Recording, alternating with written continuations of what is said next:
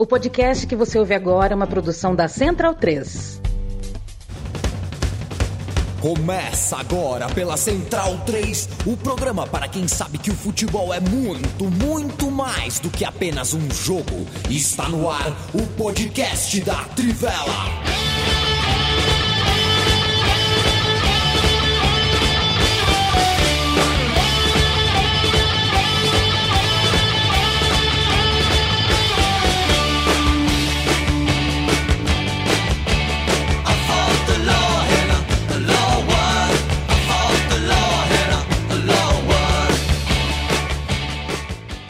Bem-vindo, bem-vinda, amigo e amiga da Trivela e da Central 3. Estamos com a graça de Deus e o alvará de Taylor Swift para que nada aconteça de errado na próxima hora. Com o podcast Trivela no ar, eu, Leandro Amin, ao lado de Bruno Bonsante, o Xará Leandro Stein, Felipe Lobo e Matias Pinto, dia, dia 23 de novembro, quinta-feira que vem, acaba o mês de novembro. É... Você gosta, Bruno Bonsante, de Doce Novembro? Filme de Keanu, com Keanu Reeves e Charlize Theron? Eu não sei se eu vi esse filme. Não lembro. Boa noite pra todo mundo. Mas eu não lembro de ter visto esse filme. Tem um filme bem ruim com Keanu Reeves, que é A Casa no Lago. Esse eu lembro de ter visto, eu achei bem Pois é. Bom, se o seu microfone não tá lá muito católico, tá? Não? É... Não, não tá. Pelo menos para mim aqui não, não chegou muito bem. Parece que tá dando interferência. Você mora perto da Avenida Paulista, né? Aí acontecem essas coisas. Eu vou sair seja evangélico, né? Você tá pegando interferência é. de uma rádio, talvez seja uma rádio evangélica. É, vou sair e voltar, tá? Já volto. Tá bom, até já, Bruno Bonsante. Doce Novembro, eu gostei desse filme Doce Novembro, embora a gente não possa dizer que a gente tá vivendo um Doce Novembro mas vai melhorar. Tudo bem, Felipe Lobo? Salve, salve, amigo. Você falou de novembro, eu lembrei de November Rain, que era ah. eu adolescente, eu gostava muito de, de, de Guns N' Roses, então November Rain. É, e tem, tem uma coisa que para mim, particularmente, como esse mês está passando muito lentamente, por mim já poderia ter acabado, é, e November Rain é um pouco isso, né? Assim, a música é boa, mas é um pouco longa demais, assim. É uma tendência dos filmes, mas nessa época o Guns N' Roses fazia umas músicas muito longas. Então, é bom, mas tem uma hora que tem que acabar também, né? Então, que chegue logo dezembro. Mas o Slash sobe no piano e tudo, é mó legal. Pois é, tem músicas do Guns N' Roses e períodos da nossa vida que, feliz ou infelizmente, tem que acabar. Tudo bem, Matias Pinto? Como é que tá você? Tudo bem, e fazendo aqui né, uma, uma conexão, né? Porque você falou com o Bonsa, hum. que tá tendo interferência na Paulista, o Lobo lembrou de November Sim. Rain, e juntando ali a região Sim. da Paulista com o Guns N' Roses, eu lembro do Axel Rose tacando uma cadeira é, no público, né, que ficava ali embaixo no Maxud Plaza, que fechou, né? Acho que o Maxud Plaza fechou, fechou né? É, e isso eu tinha seis anos, é, foi algo que me marcou. Eu fiquei pensando, porra, mas o pessoal tava lá querendo é, mostrar o carinho, ele vai lá e tá com uma cadeira. Então eu sempre achei o Axel Rose meio babaca, assim, não gostava muito de Guns N' Roses, não. Quero registrar que na hora de jogar pedra, todo mundo joga, mas eu acabei de falar que Doce Novembro é um bom filme e não recebi o reconhecimento dos meus colegas aqui. Não assisti. Para o meu elogio. É, então, quando eu elogio um filme, ninguém lembra. É que eu não lembro de, de Doce Novembro para te, pra te corroborar, então é. não consigo te ajudar é. nessa. Vamos, vamos ver se, se, o público concorda com você. É. 15% no Rotten Tomato na avaliação dos críticos, 76% na avaliação do público. Então, parece que é um, mais, um sucesso de público do que de crítica. Charlize Theron e Kenny Reeves que fizeram também um par romântico em O Advogado do Diabo. Esse sim, muito bom. Esse eu lembro. Mas tem que é ver bom. também. É. Tem que ver se a Charlize Theron falou mal da Taylor Swift, né? Porque agora é assim, quando você fala mal de diva, elas entram no site, né, os fãs entram no site e baixam as notas, adulteram Wikipédia. É, o pessoal está incivilizado, viu? Os fã-clubes, hoje em dia, é, tem o maior respeito por quem gosta das coisas, mas está na hora dos fã-clubes é, civilizarem. Fandom agora é, é, o nome a mim. Tanto é que um, é. um, Swifter no, no Twitter chamou a galocura de fandom do Atlético Mineiro. Foi muito bom, foi muito bom. Que alguém colocou que se juntasse os Swifts, o, os fãs de K-pop e a galocura, esse país resolvia. E aí alguém perguntou, talvez. O que, que é a galocura, né? É, o que é galocura? É o fandom do Atlético Mineirão. É uma ótima definição. O Gilberto Reis chama o filme Doce Novembro de médio. É, talvez seja. Faz muito tempo que eu não vejo. Mas lembro que eu gostei. Eu assisti numa época que esses filmes mais água com açúcar me pegavam. É uma época que era menos amargo, né? Não é isso? É, é, a vida, né? Que a vida era. A vida me batia menos, né? Eu terceirizo, terceirizo a culpa pro, pro, pros outros. É, a gente vai pela próxima hora falar de bola, de campo e infelizmente a gente vai ter que falar também de violência. A gente tem uma data FIFA que acabou de terminar, a seleção brasileira perdeu para a Argentina no Maracanã, que testada linda, como o Otamendi pós 30 anos melhorou em relação ao Otamendi de antes dos 30 anos, que, que maturidade boa que está que tá vivendo o Otamendi, testada bonita, já tinha né, é, dado, é, causado perigo em outras bolas paradas, o time da Argentina é, é, não atacou muito, não ficou muito com a bola no campo de ataque, mas foi muito efetivo uh, nas poucas chances que teve, criou perigo sempre que apareceu na área do Brasil, e o Brasil não fez o mesmo. O Brasil teve uma ou duas grandes chances de gol, ficou bastante com a bola, não fez uma má partida, mas é aí que você vê um time que está muito bem treinado, azeitado, contra outro que ainda está uma bagunça. Mal dá para dizer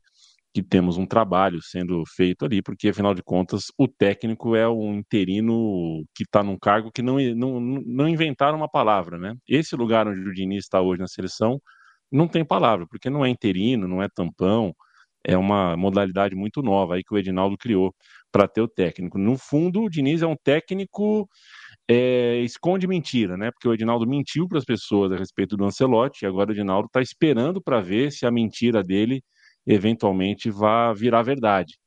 Se virar, não significa que ele estava falando a verdade. Ele mentiu sobre o Ancelotti e o Diniz está lá uh, enquanto isso. O fato é que a Polícia Militar do Rio de Janeiro, como boa parte ou a totalidade das polícias no Brasil, não possuem protocolo sério, não possuem um protocolo é, inteligente, não tem nenhum tipo de política que pareça razoável para cuidar de problemas em arquibancada. Né? É, sentar a borracha ou soltar gás de pimenta. Quantos jogos no Brasil, gás de pimenta de fora do estádio entra no estádio, o jogo tem que ser paralisado? Não tem protocolo e conseguiram fazer é, é, o pior uso da violência possível ali em cima de pessoas que não estavam envolvidas com uma briga que aconteceu na hora dos hinos nacionais, se desenrolou para depois dos hinos nacionais.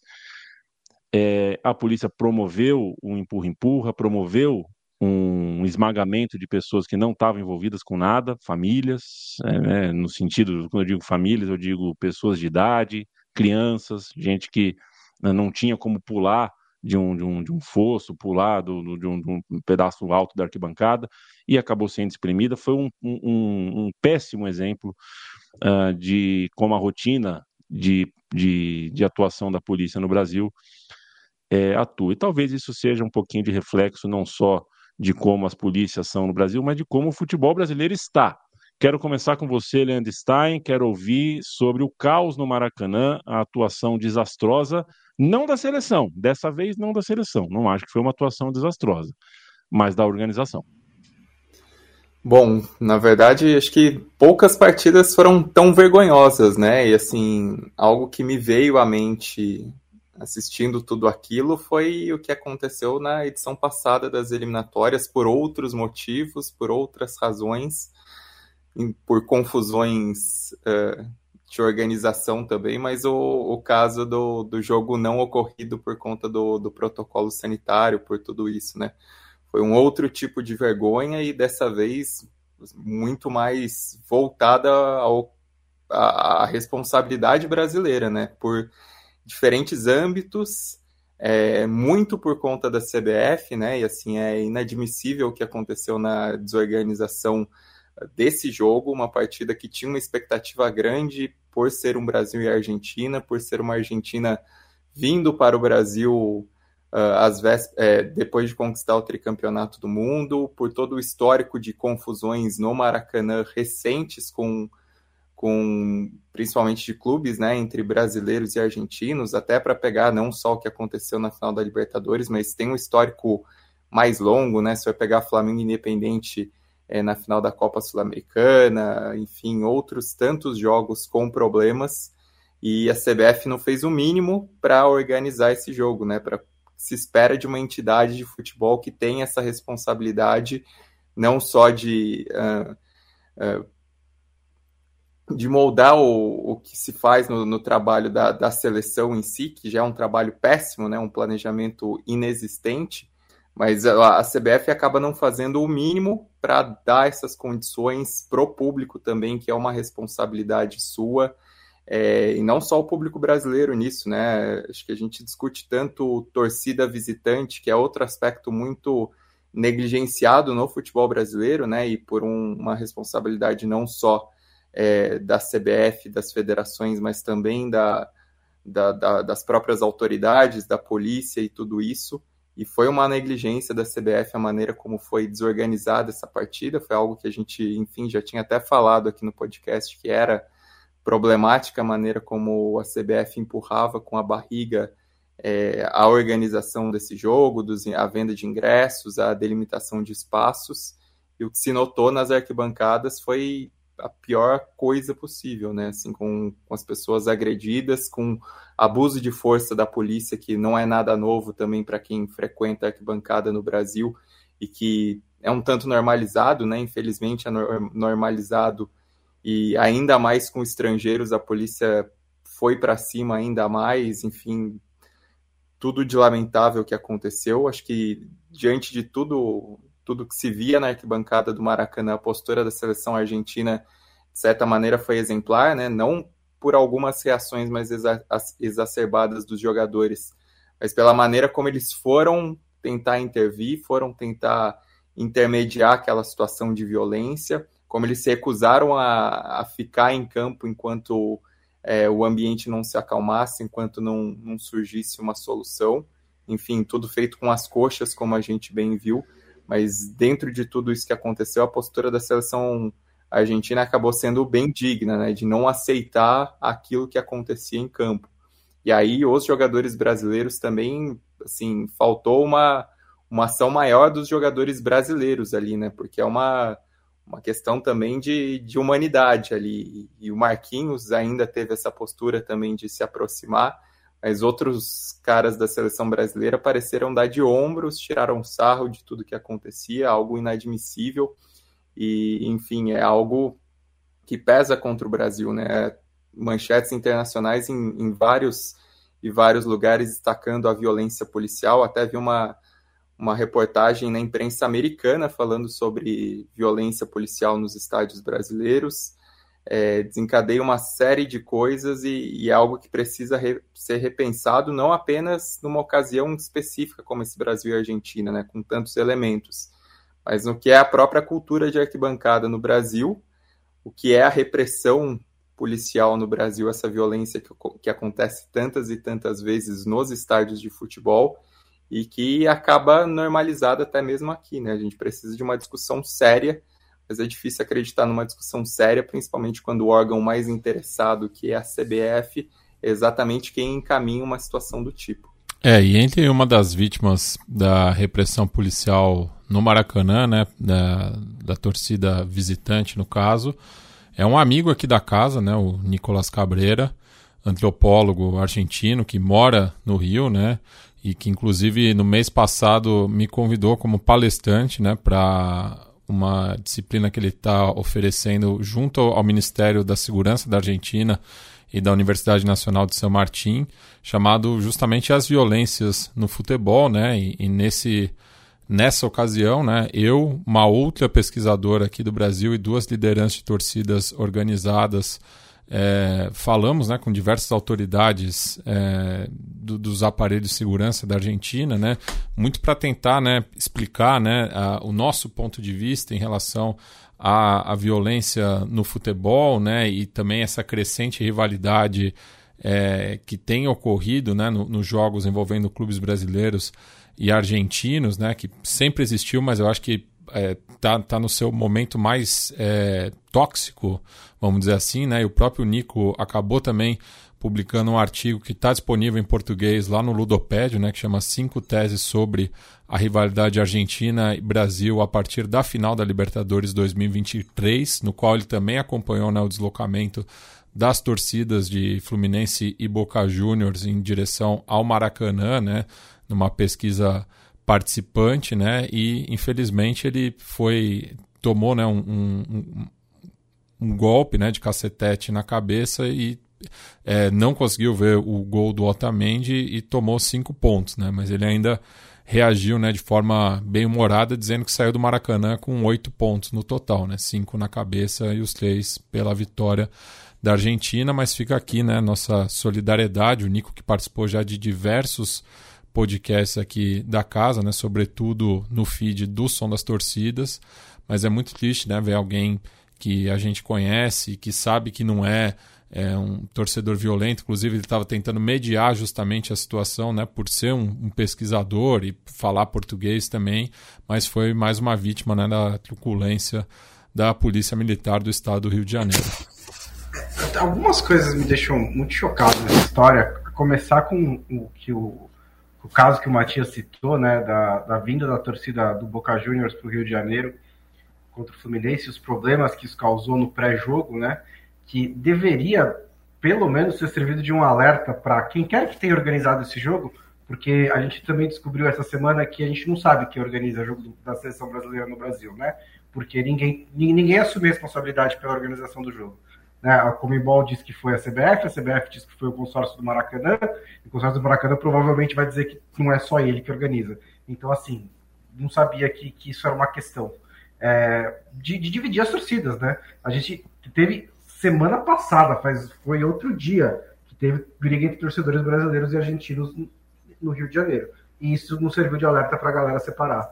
É, o Stein disse que a CBF não fez o mínimo para organizar essa partida, e ele, não sei se ele percebeu que ele foi literal, né? Porque o Rodrigo Paiva admitiu que não tem uma pessoa da CBF na organização do jogo. Então eu fico pensando, para qual é o propósito da CBF?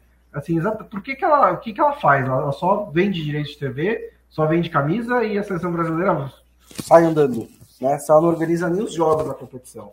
E aí fica esse jogo de empurra, empurra de responsabilidade da Comembol para a CBF, da CBF para o consórcio, e ninguém assume, é, é, assume a, bronca, né? Pelo que aconteceu. E aí a gente também tem declaração da PM dizendo que foi uma intervenção técnica, né? Que foi uma, um isolamento físico. Quando a gente viu claramente que ela chegou dando porrada. E que, por sorte, e talvez e pela própria configuração do Maracanã, não foi pior. Porque se aquele muro que a galera tava pulando no meio da Globo é, sei lá, um, um metrozinho maior, tinha gente esmagada nesse jogo. Mas o muro era pequeno bastante para a galera conseguir pular. Né? E foi só, acho que foi praticamente isso que evitou uma grande tragédia no Maracanã. Porque a intervenção da PM só contribuiu. É, e só para ressaltar que é, virou esse jogo de empurra mesmo, de responsabilidades, mas é importante lembrar quem de fato tem a responsabilidade, porque muita gente ficou, ah, Comebol, a FIFA, Deus, diabo e o capeta, sei lá. A organização é da CBF. Ponto. É ela se, se ela terceirizou, é responsabilidade não, não dela também. Não, é. é. responsabilidade dela também. Não pode é. só contratar uma empresa para organizar o jogo e falar, não tenho nada a ver com isso você escolheu a empresa, né? Digamos assim. A FIFA deixou claro, primeiro, para as pessoas, por que, que não é responsabilidade da Comebol, se é as eliminatórias da América do Sul? Porque é uma competição FIFA, não é uma competição Comebol. Né? É, seria mais ou menos a comparação é assim: é, um jogo entre Fluminense e Inter é, não é responsabilidade da CBF quando é pela Libertadores, porque a Libertadores é uma competição Comebol. Então é, é, é assim que funciona. A competição é FIFA, portanto, é a FIFA que designa. E, a, e a, o que a FIFA faz, porque obviamente seria impossível a FIFA organizar todos os jogos das eliminatórias da Copa, né, com todos os países do mundo, é, a responsabilidade é do, do mandante. Então a federação mandante é quem faz. Tanto que aqui na América do Sul, em particular, isso foi levado tão a ferro e fogo que nas últimas eliminatórias os direitos de transmissão passaram a ser individuais, como aliás passou a ser no Brasil também, né? É, tem uma responsabilidade individual. Então, a, as vendas, inclusive, não são mais em pacotes. Até duas Copas passadas era tudo feito num grande pacote. Nas últimas duas já foi separado. Então, como é feito? O Brasil tem os direitos dos seus jogos em casa, dos seus nove jogos em casa, a Argentina dos seus nove em casa e assim por diante.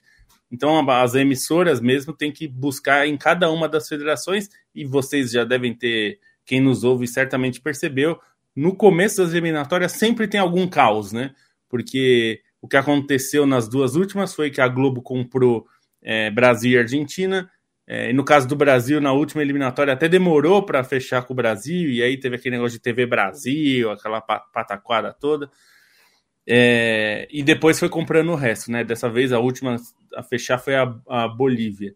É, então, assim, a responsabilidade de organização é da CBF. Aí a CBF pode até falar que a contratou uma empresa XPTO, como o Bonsa bem explicou, é, não importa é, se a CBF terceirizou a organização, sei lá, a venda de ingressos. Seria a mesma coisa que um clube, por exemplo, é, se a venda de ingressos do Fluminense é, fosse, ela, ele terceiriza para uma empresa X, que aliás todas as empresas de venda de ingressos de shows e de futebol são ruins, né? É incrível. Mas é como se o Fluminense dissesse: não, não, a responsabilidade da venda do meu jogo não é minha, porque eu, eu terceirizei para a empresa X.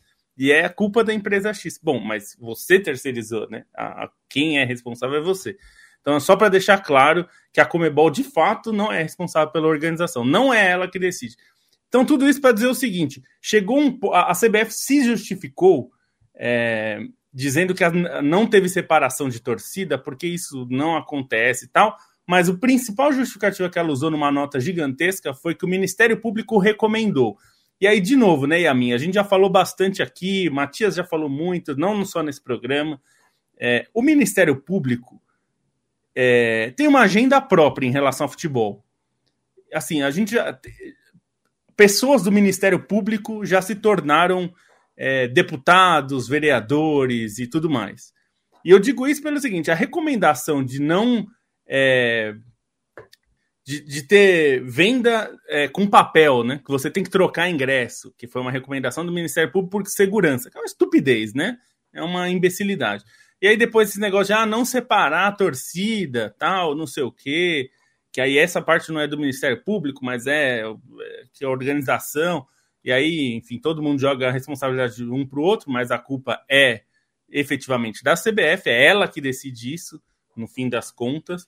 Então, assim, é, é tudo isso. Quando o Ministério Público se mete para fazer uma recomendação, a CBF não precisa acatar. É, e ela acata porque é para fazer isso que ela está fazendo agora, para dizer que, ah, não, mas, é, putz, foi um caos para trocar ingresso. Ah, mas foi o Ministério Público que, que indicou.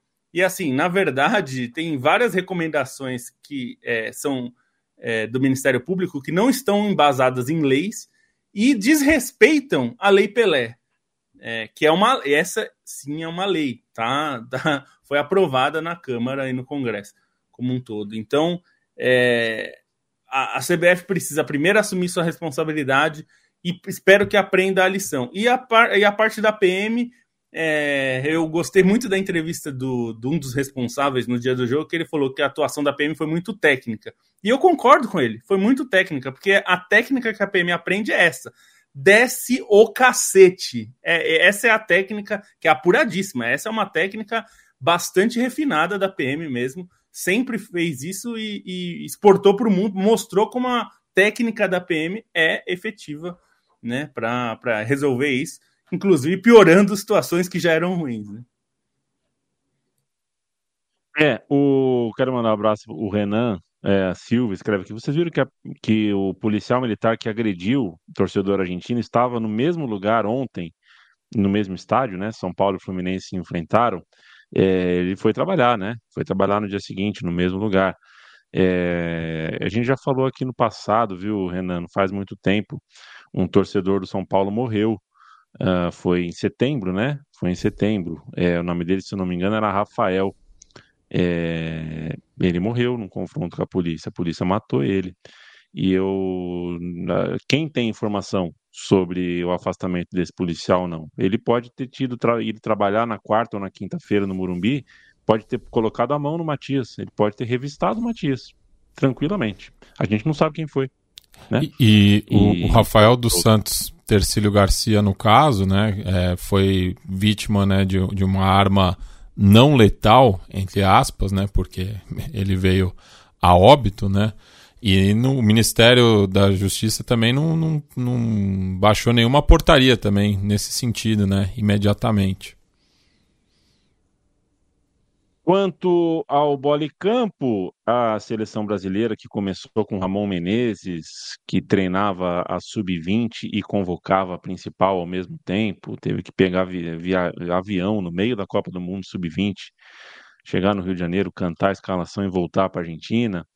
É, mais Fernando Diniz uh, e o Ancelotti, tudo isso daí, a seleção brasileira está no lugar muito complicado. Mas o que eu queria ouvir, gente, de vocês é sobre o lugar do Scaloni.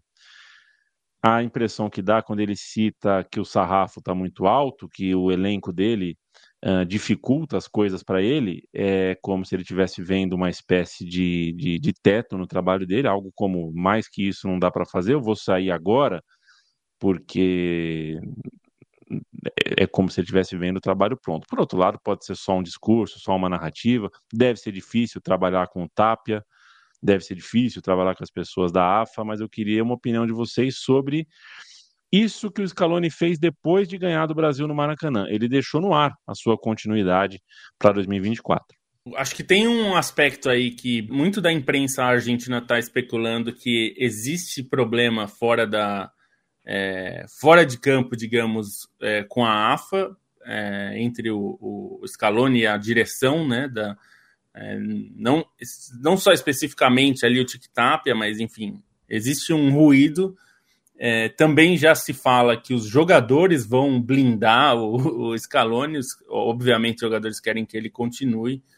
É, então, é, me pareceu estranho mesmo. É, não é uma situação comum um técnico ir a público e falar o que ele falou, ainda mais é, pelo que também, novamente citando a imprensa argentina, é, nenhum jogador sabia dessas, dessas questões que o Scaloni tinha e nem dirigentes. Então, é, me parece. Eu não, eu não duvido das, da, do que ele falou, é, mas eu acho que ele não falou tudo que acontece. Esse, é, é, eu acho que pode, tudo que ele falou pode ser verdade, seja, mas é, tem coisas que ele não falou ali dessa relação que me parece que acontece ali. Que a gente sabe que a AFA, é, a AFA é um nível de, de dirigência, de dirigentes e de organização que faz a CBF parecer é, uma organização é, exemplar. É, então, é, claro, foi campeã do mundo, o Brasil foi campeão do mundo com, com organizações de CBD e CBF que eram das piores possíveis, então não, isso não é reconhecimento de trabalho nenhum. É, tá cheio de seleção que ganha com. a, a, França ganhou com, com um dirigente que era um crápula, então não, não dá. É, é só para não, não associem uma coisa a outra, porque não é necessariamente o que está acontecendo, mas de qualquer forma, me parece que tem coisas não contadas aí. Duvido que ele saia. É, e acho que até pela força que ele tem com os jogadores, ele provavelmente vai ganhar uma queda de braço que a gente não sabe exatamente qual é. Eu fiquei com duas sensações em relação à entrevista do, do Scaloni. Uma, dessa, uma delas é que acho que tem coisa que a gente não sabe, né? Acho que tem parte aí do, do negócio que não está muito explicado. A outra é talvez ele esteja um pouco esgotado, né? Um pouco cansado porque acho que também teve uma, um outro comentário nesse sentido, que eu acho natural também, porque né, ciclo de, ele pegou o ciclo inteiro e foi um ciclo complicado de no começo era interino, sobre muitas críticas, muitas dúvidas, né, muita pressão, e depois acabou ganhando a Copa do Mundo, então foi uma amplitude emocional muito grande. Mas eu acho que eu fiquei com a sensação de que é uma das duas coisas, né? Ou ele tá cansado ou tem alguma coisa que a gente não sabe.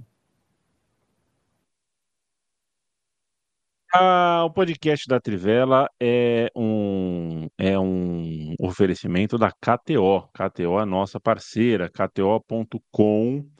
você acessa. Trivela é o cupom que você coloca para ganhar 20% de free bet, se for o seu primeiro depósito. E lá dentro você tem as KTOs, você tem a malandrinha, você tem muitos mercados de muitos esportes, inclusive futebol, campeonato brasileiro, mercado imediato, mercado de longo prazo, sempre com cotações que a gente julga para lá de interessantes. E sempre lembrando, você deve fazer isso, você deve apostar esportivamente com responsabilidade, sem deixar uh, com que o vício visite a sua casa. Toda quinta-feira, Lobo e Bruno Bonsante trazem dicas para você ganhar uma moeda lá dentro.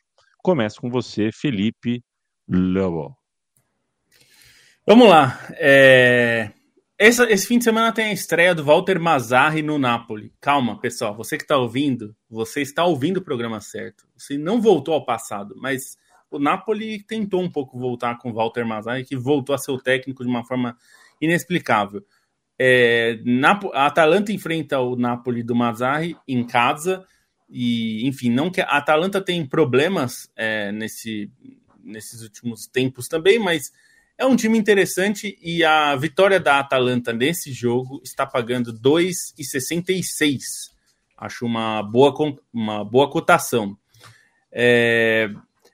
Milan e Fiorentina também vão se enfrentar também é, no, no, nesse fim de semana, é, no sábado. E aqui também é um, é um jogo interessante, porque a, o Milan é, tem oscilado no campeonato italiano e a Fiorentina tem feito uma boa campanha, assim, é um time bem interessante. Então, é, acho que esse jogo aqui tem potencial de uma zebra, e nesse caso, é, eu acho que dá para dá pensar numa, numa vitória da Fiorentina, é, que está pagando 3,50. É, o, o Milan é favorito ao jogo, está pagando 2,12, mas acho que é uma situação que vale esse risco. É um pouquinho de risco, mas eu acho que é interessante.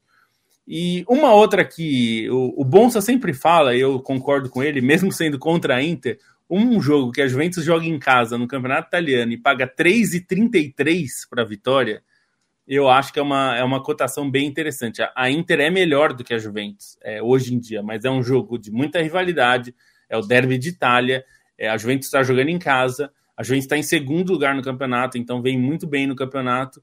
É, uma vitória da Juventus não é uma coisa muito improvável. É, até se você quiser, a aposta no empate tá 3,25, que também é um bom, é um bom palpite. Mas acho que a vitória da Juventus está pagando bem, está valendo esse investimento aí. Então, é, acho que são três cotações boas aí. Nenhuma delas é um favorito claro, assim, mas são cotações interessantes. É, eu concordo em relação à Juventus. Eu também tinha anotado aqui. Eu fui um pouco mais cauteloso só com a Juventus, empate devolve a aposta a 2,30, que eu acho muito boa também, é, para se proteger um pouquinho, mas a cotação de 3, mais de 3 para a Juventus ganhar um jogo em casa. A Juventus, assim, a Inter é melhor time do que a Juventus hoje em dia, na minha opinião, mas a Juventus é competitiva, né? E ela é competitiva em jogo grande, principalmente, né? Que é meio que a especialidade desse time. E joga em casa. Então não é possível, acho que é uma cotação muito grande para isso mesmo. Da mesma maneira, mas por uma lógica parecida, é raro hoje em dia pegar um gol do Haaland a 1,75, né? É, então, acho que talvez valha a pena aproveitar. O jogo é contra o Liverpool, mas é no Etihad Stadium, onde o City passeia e onde o Haaland marca o tempo inteiro. E a defesa do Liverpool é, não está no top 5 das qualidades desse time nessa temporada. Então, é bem possível que, apesar de ser um jogo difícil, o Haaland marque um gol a 1,75. É, outro jogo que eu anotei aqui é Sheffield United e Bournemouth. É, o Bournemouth joga fora de casa, mas é um time melhor do que o Sheffield United, que está brigando ali com o Luton Town por ser o pior time da Premier League. O Bournemouth, assim, não começou bem a temporada, mas tem mais qualidade técnica né, de jogadores, tem um elenco melhor do que o do Sheffield United, tem um técnico muito interessante que é o Iraola, é, tá na briga contra o rebaixamento, não tem muito jeito, é um time que acabou de, de, de, de, não acabou de subir, mas ficou na primeira divisão, mas é um time de poucos recursos, mas acho que é um time melhor e tá pagando 2,20 para ganhar. KTO.com, um beijo, um abraço para todo o time da KTO, os moços e as moças lá do Rio Grande do Sul. Aposte apenas para se divertir, só aposte aquilo que você pode perder. Preste atenção aos sinais e divirta-se. É para isso que um site de aposta existe. Uh, Para a gente passar a régua em Comebol, o Matias Pinto, a gente tem a Colômbia muito bem, muito acima do que se imaginava, o Uruguai muito bem, acima do que se imaginava, mas a pergunta que eu te faço é a Venezuela? Agora tem? Agora vai? É assim que você sente ou ainda não?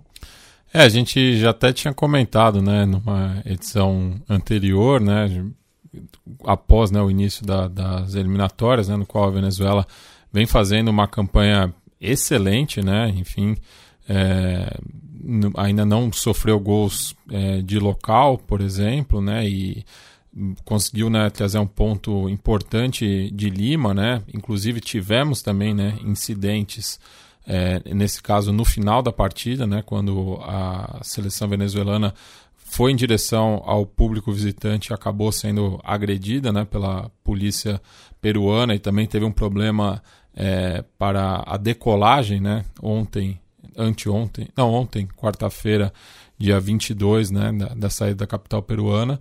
Mas eu acho muito, muito bacana né, o momento que está que tá vivendo a, a Venezuela e com essa ironia, né, que ela pode se classificar para sua primeira Copa do Mundo, né, a única seleção não filiada à Comembol que nunca disputou um mundial. É, numa posição agora, né, que são seis vagas e meia, né, ela ocupa né, o quarto posto atualmente, né, lembrando que o Equador é, sofreu uma perda de três pontos, né? Então é o quinto colocado, mas em campo, né? Tem uma campanha no momento melhor que a da Venezuela, mas a Venezuela vem fazendo por onde, né? É, já não é de hoje, vem crescendo eliminatória, eliminatória, né? Muito por conta também é, do investimento que foi feito lá atrás na Copa América de 2007, no qual ela sediou também pela primeira vez, e daí o futebol acabou pegando tração né, em outras praças onde o beisebol é, é a modalidade mais tradicional. É, então é, vamos ver aí, né? Mas eu acho que o, no ritmo que está, né? E também é, com essa probabilidade maior de classificação agora, acho que tem tudo para conseguir carimbar o passaporte para a América do Norte daqui três anos. Feito. Eu faço o registro para ir embora da Comebol aqui que se fosse a Copa de 22 ou de 18, o Brasil não estaria nem na repescagem nesse momento, né? A Venezuela estaria classificada direto para a Copa, o Equador iria para a repescagem, a situação só não é pior para o Brasil, porque o Equador perdeu seis pontos, né? O Brasil poderia estar a dois pontos da Venezuela, que é, seria aí então o time da repescagem, não da vaga direta. Mas como é. hoje é. É, a Copa do Mundo chega nos times, não são os times que chegam na Copa do Mundo, esse problema não parece ser uh, tão importante assim. É, só para registrar, a minha é a pior campanha da, do Brasil nas eliminatórias nesse formato depois de seis jogos. As duas piores campanhas do Brasil em eliminatórias eram com o Dunga, que, é, e aí tem dois pontos a mais. O Dunga, nas duas campanhas que ele começou, ele começou mal, estava fora da, da zona de classificação, é, mas tinha dois pontos a mais do que o Fernando Diniz. É, e, e, e cabe registrar mas... também que é a, é a terceira derrota é, nos últimos 25 anos do Brasil para a Argentina jogando no Maracanã. Né? Então teve aquele amistoso em 98, a final da Copa América dois anos atrás e agora é, essa derrota, que é a primeira também do Brasil como local pelas eliminatórias sul-americanas. Lembrando também que se jogava muito menos antigamente, né? Esse formato de todos contra todos surge para a Copa de 98, da qual o Brasil não participa e acaba participando do ciclo de 2002 em diante, a não ser em 2014, quando era o país sede esse é o último jogo, né, do Brasil, foi o último jogo do Brasil pelas eliminatórias sem um treinador, né? Assim, é, o próximo, o Brasil vai ter um treinador. Eu não sei quantas Champions Leagues esse treinador vai ter conquistado na carreira dele, mas um treinador, pelo menos fixo, eu imagino que para setembro a CBF consiga contratar, né? Vem o Ancelotti ou não vem o Ancelotti. Aliás, o Mourinho disse que seria uma loucura o Ancelotti sair do Real Madrid. Hein? É. Não, podia vir o Mourinho, então. Ele Foi? não quer. É que hum. a especulação é que se o Ancelotti é, aceitar, o Real Madrid pode, pode ir atrás do Mourinho, porque o Mourinho e o, e, e a diretoria do Real Madrid tem uma boa relação. Sei lá, cara. Seria uma loucura. Sei Todo- lá. tudo isso é uma loucura. Cara, o, o CBF pode ir atrás do Mourinho também. É, É, eu gostaria. O...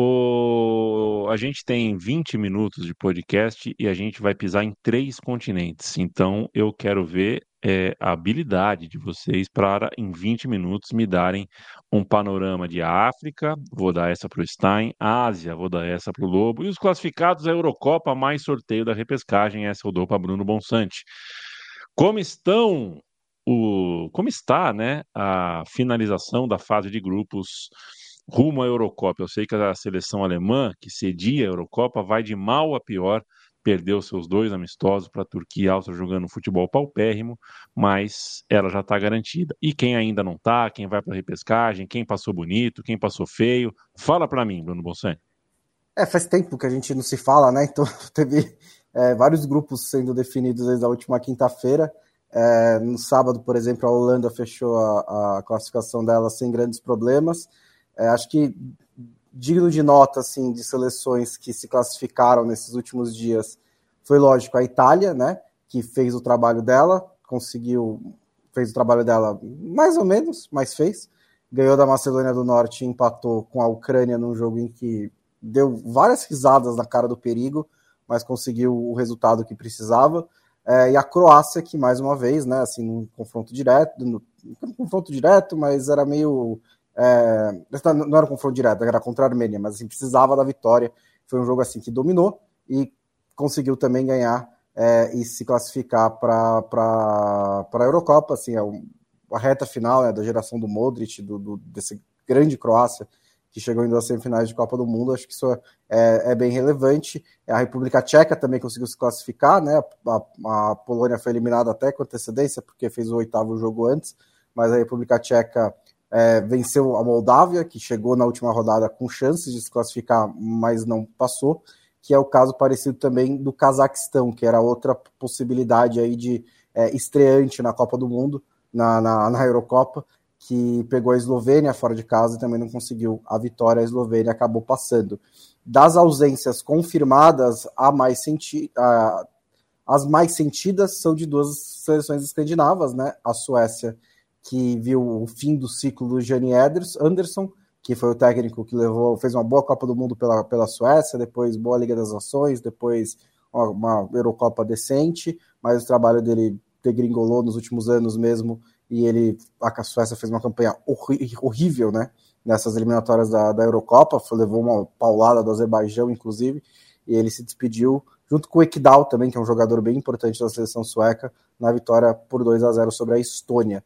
E a outra ausência da Noruega, que nem repescagem conseguiu pegar, então o Erling Haaland vai estrear em grandes competições, talvez só em, em 2026, né? Considerando que ele está aí rodando pelo mundo já desde 2019, 2020, 2021. É uma, é um negócio até curioso de, de se acompanhar. E aí a gente tem as, o sorteio né, das, dos, dos grupos da repescagem. Né? No, na Liga A é, vai ter Polônia e Estônia, imagino que a Polônia seja bem favorita para esse jogo. Gales e Finlândia, é, o jogo em Gales, é, também um jogo achei mais equilibrado, talvez Gales leve a vantagem. É, no lado B tem Israel e Islândia, e Bósnia e Ucrânia, um confronto bem dificinho para a Ucrânia nessa semifinal da, da repescagem. E na Liga C tem a Geórgia, que vai estar sem o Kvaratskhelia, porque ele levou o cartão amarelo e foi suspenso por reclamação no jogo contra a Espanha, e recebendo o Luxemburgo, que fez uma boa eliminatória também, e a Grécia recebe o Cazaquistão, que também foi uma dessas surpresas. É, então, três seleções dessas né, vão se classificar, ou Polônia, Estônia, Gales e Finlândia, ou Israel, Islândia, Bósnia e Ucrânia, ou Geórgia, Luxemburgo, Grécia e Cazaquistão. Stein, uh, que tal para você os destaques das eliminatórias da África? A gente tem time graúdo, favorito, são grupos é, nos quais só o campeão vai para a Copa do Mundo. E dois, né? Dois melhores segundos colocados uh, continuam vivos. Acho que é isso. É, o fato é que a Nigéria não começou bem.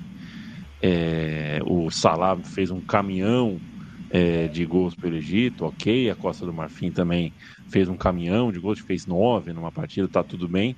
Mas estes não são, é, são mais exceções, né? A gente tem alguns grupos aí que nos deram, uh, já nos acenderam um alerta aí. Pode ser que a gente tenha emoção. Bom, é, assim, esse, esse formato das eliminatórias africanas, ele é mais fácil, né, pra, entre aspas, para as grandes seleções, porque tem menos confrontos desses pesos pesados, né, são mais cabeças de chave, então não acontecem esses confrontos diretos, mas realmente esse sistema, ele exige que você seja líder, porque a situação para repescagem é muito difícil, porque são só os quatro melhores segundos colocados que avançam para um Final Four, entre aspas, e aí o vencedor desse Final Four é que vai disputar a repescagem intercontinental. Então, assim, não dá para bobear, não dá para ficar em segundo lugar.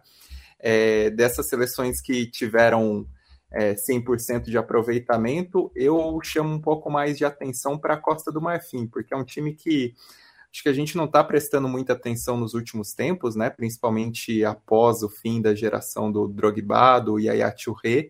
É, são duas Copas do Mundo que a Costa do Marfim não se classifica, e vale lembrar que nas eliminatórias passadas é, não foi nem para a fase final, porque o time estava no grupo de Camarões e caiu para Camarões no grupo.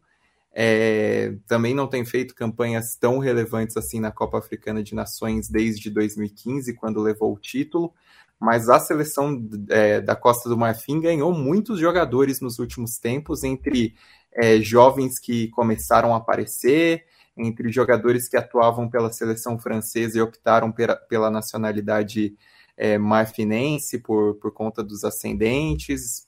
Então, acho que é uma seleção que vale prestar atenção. Eu gosto muito do meio-campo da Costa do Marfim, que tem o Kessier, que é o, o mais antigo da seleção, mas tem o Seco Fofaná é, que passou a ser convocado nos últimos tempos, e também o Sangaré do PSV, que é um do, do Nottingham Forest agora, né, que é um baita de um jogador. É, tem o Adingra, que está crescendo muito no Brighton, tem o, o Jeremy Bogat, que está fazendo um ótimo início de temporada no Nice, então tem muita gente boa assim na, nessa seleção da Costa do Marfim. Tem o Haller no ataque, que é um baita de um centroavante, tem o Karim Konaté, que é um jovem que está crescendo no, no Red Bull Salzburg, então é uma seleção que acho que vale prestar atenção, não só por esses resultados, né, por, pelos 9 a 0 em Seychelles, por ter vencido o Gâmbia, que é uma seleção em ascensão, mas também porque vai sediar a próxima edição da Copa Africana de Nações em casa. Então é um time que vale, assim, embora esteja num grupo que tenha adversários chatos, né? Porque tem a, a própria seleção de Gâmbia, que é um pote 4, mas é um time que pode complicar. Tem Gabão, que não conta mais com o Aubameyang, mas tem o Denis Buang em grande fase no ataque. Então, ainda que esteja num grupo difícil, esse time da Costa do Marfim, por, por, por aquilo que foi o início da, das eliminatórias, acho que, que vale essa atenção. E aí, acho que dessa, dessas duas primeiras rodadas, o que ficou muito em evidência são esses times capazes de, de botar água no chope, né? Comores é assim, um, uma zebra conhecida da África já, porque foi para a última edição da Copa Africana de Nações em 2022, eliminou Gana e foi até as oitavas de final e está com 100% de aproveitamento. Comores nem costumava ir para a fase de grupos das eliminatórias, é a primeira vez, é, conseguiu a primeira vitória de sua história nas eliminatórias na primeira rodada contra é, República, a República Centro-Africana e depois na segunda rodada ganhou de Gana mais uma vez, mostrou que Gana é sua freguesa com a zero, uma seleção que conta muito com jogadores de ascendência é, comorense que nasceram na França, né? Comores é um, um, país, uma ilha de 850 mil habitantes, então acaba dependendo disso e lidera um grupo que, que é talvez o, o mais pesado, né? Considerando que Mali é a cabeça de chave, talvez seja o grande candidato às seleções estreantes para estar na Copa, mas que teve justamente vindo do pote 2 Gana, né, que é a seleção mais tradicional em, em Copas do Mundo. É, outra seleção que me agradou bastante assim nesses primeiros resultados, com 2-1 a 0, mas que pode ser uma pedra no sapato, é Guiné Equatorial, que vem de um trabalho bom assim nos últimos ciclos e está no grupo da Tunísia, né? A Tunísia tem essa tradição, mas não é uma seleção que é, encanta tanto, geralmente, até vem de uma boa Copa do Mundo, mas não é uma seleção que, que costuma aparecer tanto. Acho que o grupo de Camarões também vale a gente ter uma atençãozinha, porque Camarões chegou a tropeçar contra a Líbia, e é um grupo que tem Cabo Verde, que passou a convocar alguns jogadores é, nascidos em Portugal, né? Por exemplo, o Bebê, o atacante do, do Raio Vallecano, foi convocado, tem sido convocado nos últimos tempos e é uma seleção que pode complicar. Tem Angola também no grupo, então é um grupo chato. E, e o grupo C, acho que é o mais surpreendente de todos até o momento. A liderança está com Ruanda, que é um país que nem tem uma seleção que chame tanta atenção, né? Muitos jogadores da liga local, não tem grandes estrelas na Europa, mas é um país que tem feito investimentos grandes no futebol para se promover, né? Através dos patrocínios em relação ao turismo e consegue resultados muito bons nesse início, inclusive uma vitória por 2 a 0 sobre a África do Sul, que foi bastante surpreendente. A África do Sul vinha de 12 partidas de invencibilidade, estava embalada, então essa vitória foi bastante significativa para a Ruanda, um grupo que tem a, a, grande decepção desse início das eliminatórias africanas, que é a Nigéria, com dois pontos, empatou com Lesoto na primeira rodada, depois empatou com Zimbábue na segunda. A Nigéria que tem um time desequilibrado, né? Assim, você olha a defesa, são poucos destaques, mas você olha o ataque, você não consegue montar o ataque e é, parece que é um time de videogame, né? Porque por essa quantidade de atacantes, às vezes os caras, o time praticamente formado num 4-4-2 e não conseguiu esse equilíbrio, duas partidas fracas. Tudo bem que estava com o desfalque do Ozimen, né? Que o principal jogador africano da última temporada, mas foram resultados bem ruins da Nigéria, que também teve uma escolha questionável para o seu técnico, né? Teve problemas no último ciclo, a ausência na Copa do Mundo, a própria campanha fraca na Copa Africana de Nações, conflitos com o técnico, e aí foi apostar no José Peseiro, no português, que vinha de um trabalho medíocre, para dizer o mínimo, na seleção da Venezuela e, e nas Super Águias, com o elenco que tem, com o que se esperava, também começa mal essas eliminatórias. E ele rodou o time contra o Zimbábue, o que eu acho depois de você empatar com o Lesoto, acho que é melhor você dar uma garantida, né? E não dar, dar sopa ao azar, mas ele rodou um pouco o time para o empate contra o Zimbábue. E essa vitória de Ruanda sobre a África do Sul foi excelente para a Nigéria, né? E como você falou, né? Assim, os times, os times têm que chegar em primeiro lugar. E caso a África do Sul tivesse ganhado, ela já abriria quatro pontos para a Nigéria em duas rodadas, né? Ainda tem os confrontos diretos, tem tudo isso, mas já seria uma vantagem significativa depois de tão pouco tempo de eliminatória. Perfeito. Uh, a gente está gravando quinta-noite, é, jogos muito importantes estão acontecendo no Campeonato Brasileiro, mas como a gente não está falando de futebol brasileiro hoje, a gente não está fazendo nem antes nem depois, não está esperando, porque não vai uh, impactar. Quando impacta na nossa pauta, aí a gente costuma até alterar o horário e tudo mais para fazer caber. É que eu acabei de ver o Braulio na TV, né? É, hoje é, é Flamengo e Red Bull estão entrando em campo agora, e o juiz é o Braulio. Esse juiz, Matias Pinto. Tem juiz ruim no Brasil, né? Tem juiz ruim, mas tem juiz, tem o Braulio. Que se destaca. Esse, esse consegue, é um desses que, que conseguem ser gênio da raça mesmo. O Phil Borba pergunta aqui, Ed Murphy ou Julinho Botelho? Talvez vocês não tenham entendido, né, essa, essa pergunta dele. É, mas é que ele ouve meu time de botão. É, o meu time de botão sobre Bob Moore o Bobby Moore jogou, viu, Bruno Bonsante, com um ponta direita chamado Ed Murphy. Talvez você não saiba disso, mas jogou. É, prefiro o Julinho Botelho, Fio Borba. É claro que prefiro o Julinho Botelho. Um abraço para o Arthur Cerejo, André Bracilevski, Matheus Cremonese, Grande Gladson, sempre presente, Hermes Machado, Matheus Caldas, o Matheus Cremonese também, Rodolfo Ribeiro, muita gente conosco ao vivo. E. Lobinho, passa a régua no, no, nas eliminatórias da Ásia, por gentileza, que vem com, com favoritos muito bem, o Japão numa fase muito exuberante. É, a gente está acostumado a não ter muita surpresa nas eliminatórias da Ásia. Mudou o formato. Não sei se isso vai representar alguma coisa para a gente. Eu tinha expectativa, por exemplo, no Uzbequistão. O Uzbequistão andou com a máquina engripada, né? Eu vi os Uzbequistão e México, os Uzbequistão e Estados Unidos, gostei, não está Uh, eu cheguei a apostar um pouquinho no Uzbequistão aí, não tá rolando. Enfim, quero te ouvir.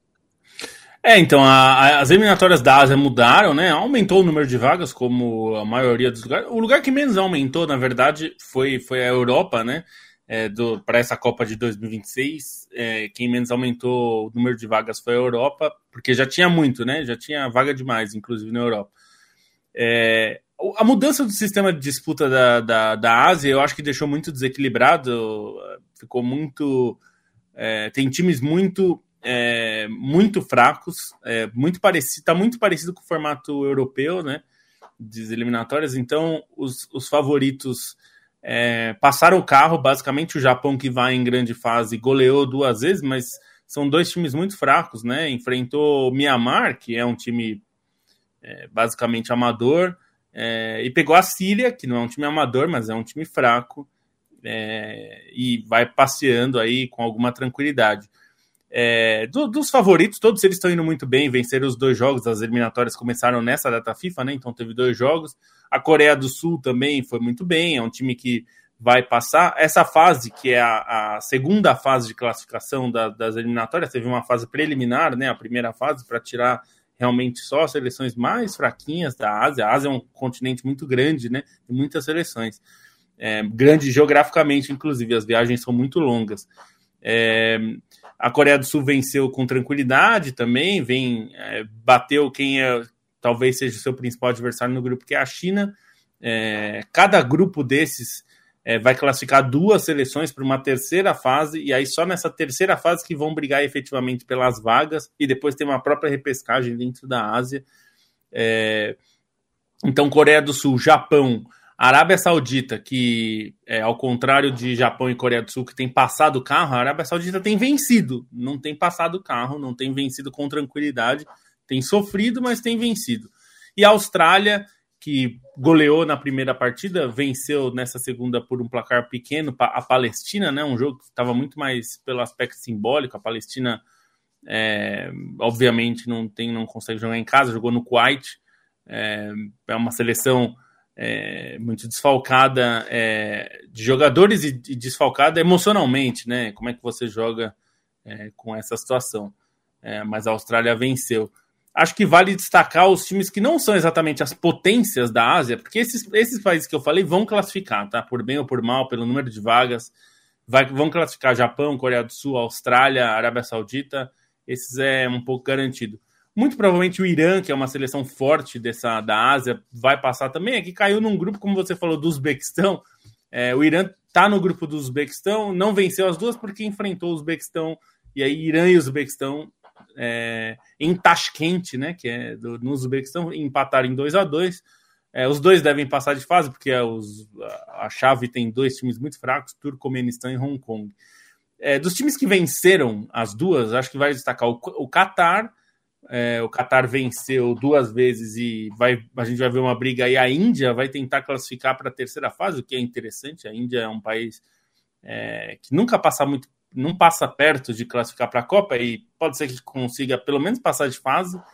É, e a Malásia, a Malásia é uma surpresa, porque a Malásia, tudo bem que está num grupo relativamente, relativamente não, bastante fraco, que tem Oman, Kirguistão é, e a Taiwan, né, que é chamada na FIFA de Taipei chinesa, é, a Malásia venceu os dois jogos. A Malásia tem um campeonato forte, né, de clubes, tem muitos estrangeiros por lá. É, aparentemente pode ter alguma influência, é muito cedo ainda para dizer, mas talvez a seleção esteja se beneficiando um pouco. É, o Iraque também foi bem, venceu seus dois jogos, é um time que também deve se classificar, é a principal seleção na sua chave. É, essas, essas duas, é, essas seleções como você vence duas, já fica numa uma situação muito boa, né? Emirados Árabes também conseguiu duas vitórias, é, também está num grupo que é, ela é a principal força. É, a Ásia, vai, a gente vai ver um pega para capar desgraçado na próxima fase, quando a, os times avançarem, porque aí vai ser a disputa de fato pela a, a vaga, e depois vai ter uma repescagem malucaça, que é, é consultoria da FERJ, com certeza, para fazer o regulamento porque vai ter dois classificados por grupo, e aí o terceiro e quarto de cada grupo vão para um torneio de repescagem para definir mais classificados e os perdedores. E assim, ainda nesse torneio, os que não forem ainda vão disputar repescagem é, mundial. Então vai ser uma loucura essa Ásia, mas eu acho que é. vai ser uma eliminatória ainda mais previsível. E a minha a Ásia normalmente é, uma, é um continente previsível, acho que vai ser mais ainda pelo número de vagas que vai ter, né? Então a gente eu posso te garantir que Japão, Coreia do Sul, Arábia Saudita, Austrália, Irã muito provavelmente vão talvez Catar e Uzbequistão aí também possam entrar nessa, nessa onda. E se depois de todas essas fases e grupos você não se classificar, é... se pegar um avião, se você fretar um avião e colar nos Estados Unidos, você se classifica. Sendo assim, eles arrumam um jeitinho lá, uma vaguinha para você jogar. Eles vão perder a conta, né, de quantas seleções. Vai ser tipo, na hora que a sair a tabela, é, vai ter então... 51. Vai, tipo... Exatamente, eu acho que vai acontecer isso. É como diz o Matias Pinto, vai chegar o dia que vai ter que inventar país para a FIFA, porque vai ter mais vaga na Copa do que país. Beijo, Matias Pinto. Até segunda-feira.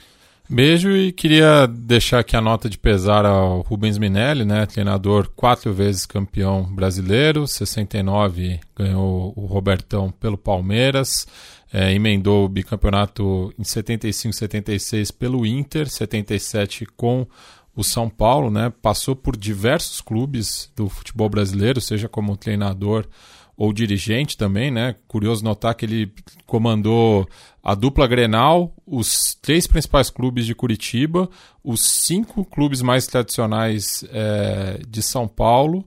É, então, um cara aí que deixou né, a sua marca em vários clubes do futebol brasileiro é, e foi um, um um visionário à sua época. Né? Então, é, faleceu hoje aos 94 anos em São Paulo, já não estava.